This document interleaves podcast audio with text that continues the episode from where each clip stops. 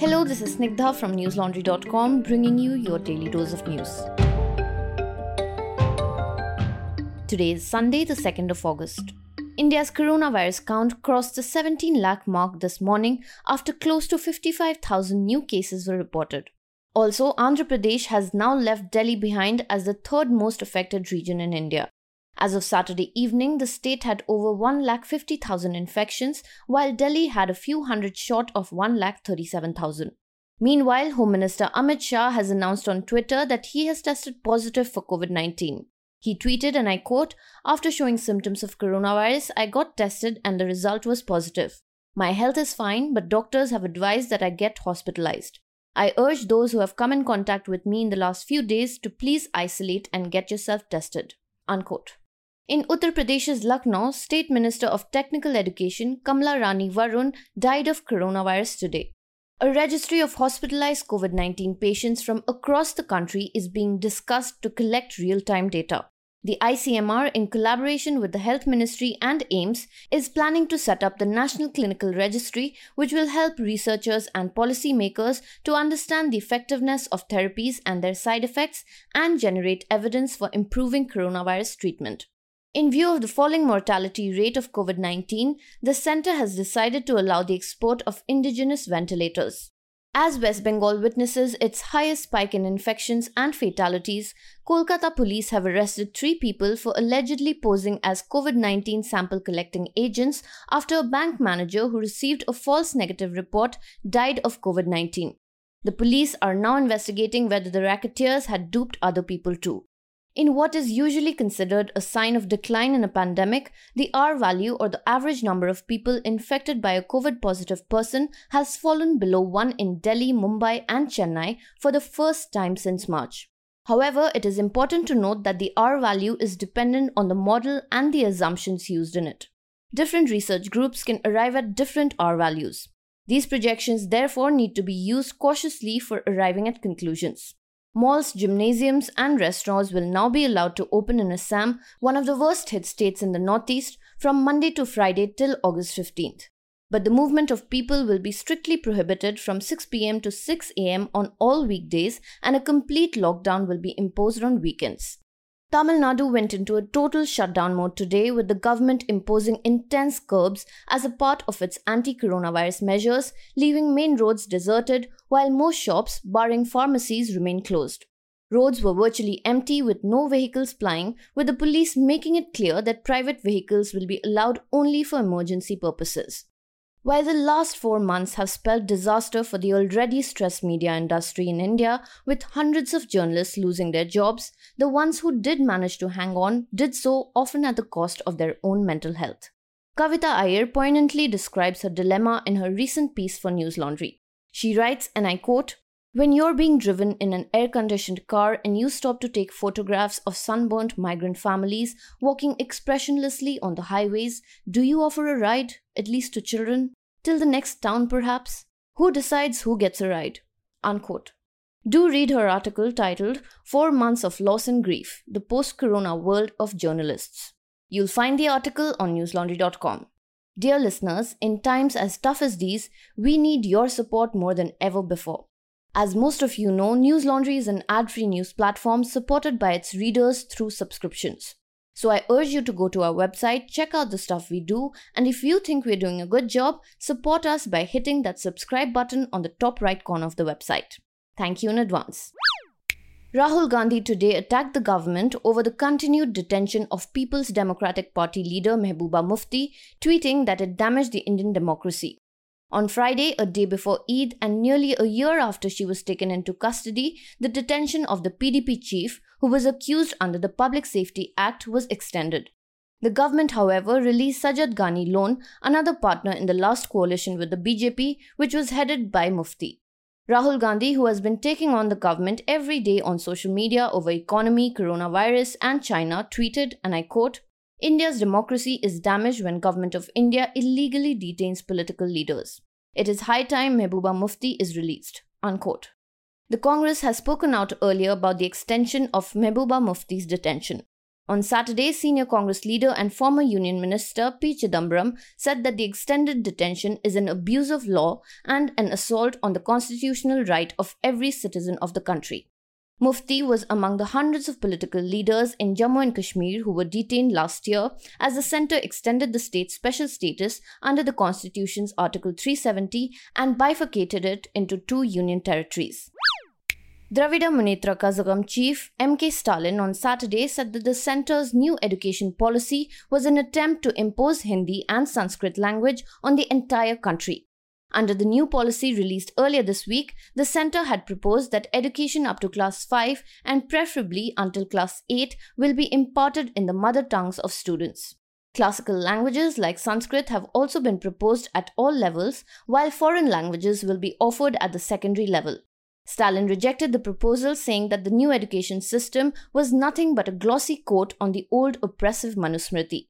In a letter to the members of his party, the DMK chief said that he will fight against the changes by joining hand with like minded political parties and chief ministers of other states.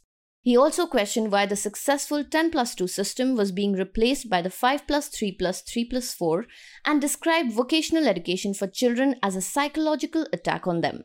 He said, and I quote, with education placed in the state list, the center will assume the remaining rights of the states and take in its control aspects ranging from the syllabus to the university. This is an attack on the federal structure being underscored by the Constitution of India. Unquote. Meanwhile, West Bengal Minister Partha Chatterjee also criticized the centre's new policy, claiming it was formulated without being passed in parliament and states were not taken into confidence. Even Delhi Deputy Chief Minister Manish Sisodia, who also holds the education portfolio, had criticized the new policy and said that it provided for a highly regulated and poorly funded model of learning. Chennai based engineer Shanmuga Subramanian, who was credited by NASA last year for spotting the debris of the lander of Chandrayaan 2, has come up with a new find.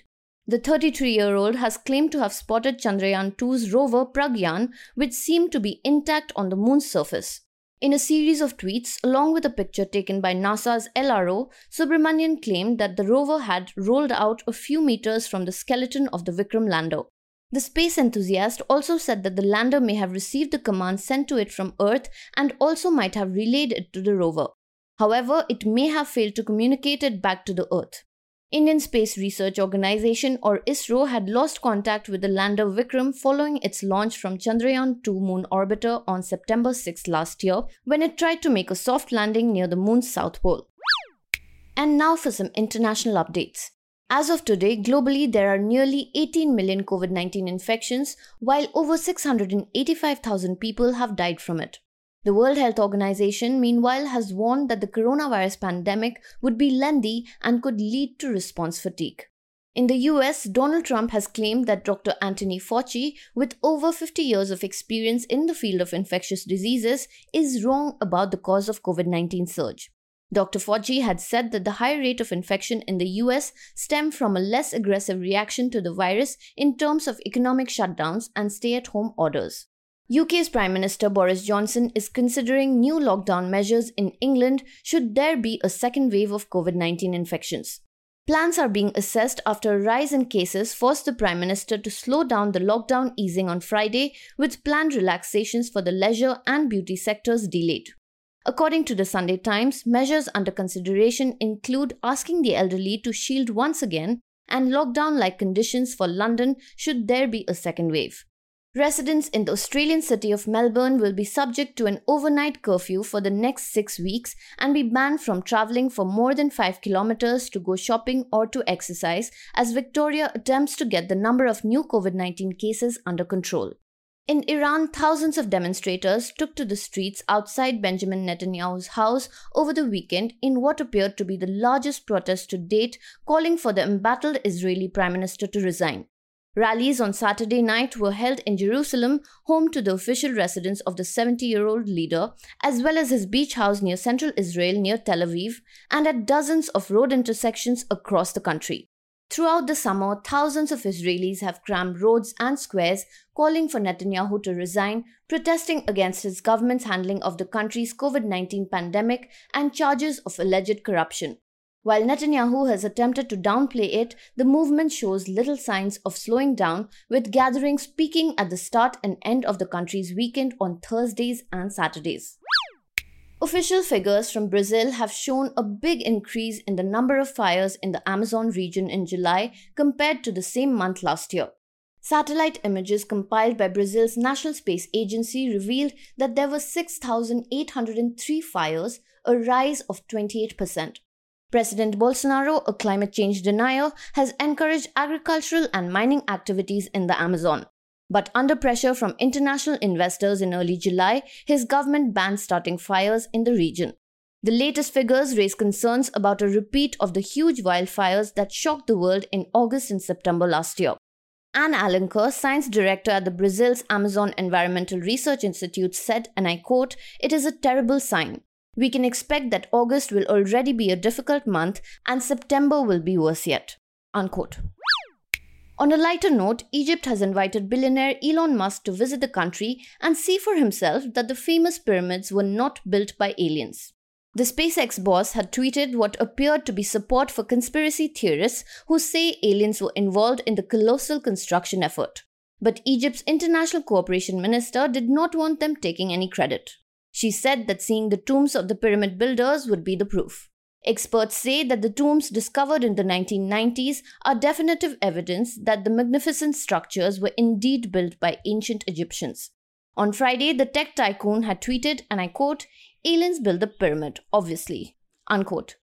The tweet was retweeted more than 84,000 times. Egyptian archaeologist Zahi Hawass also responded in a short video in Arabic posted on social media saying Mr. Musk's argument was a complete hallucination. Before I sign off, dear listeners, I highly recommend you listen to the latest episode of News Laundry Hafta, where the usual Hafta gang was joined by Suraj Yengde, an award winning scholar, author, and activist in the field of caste, race, and ethnicity issues.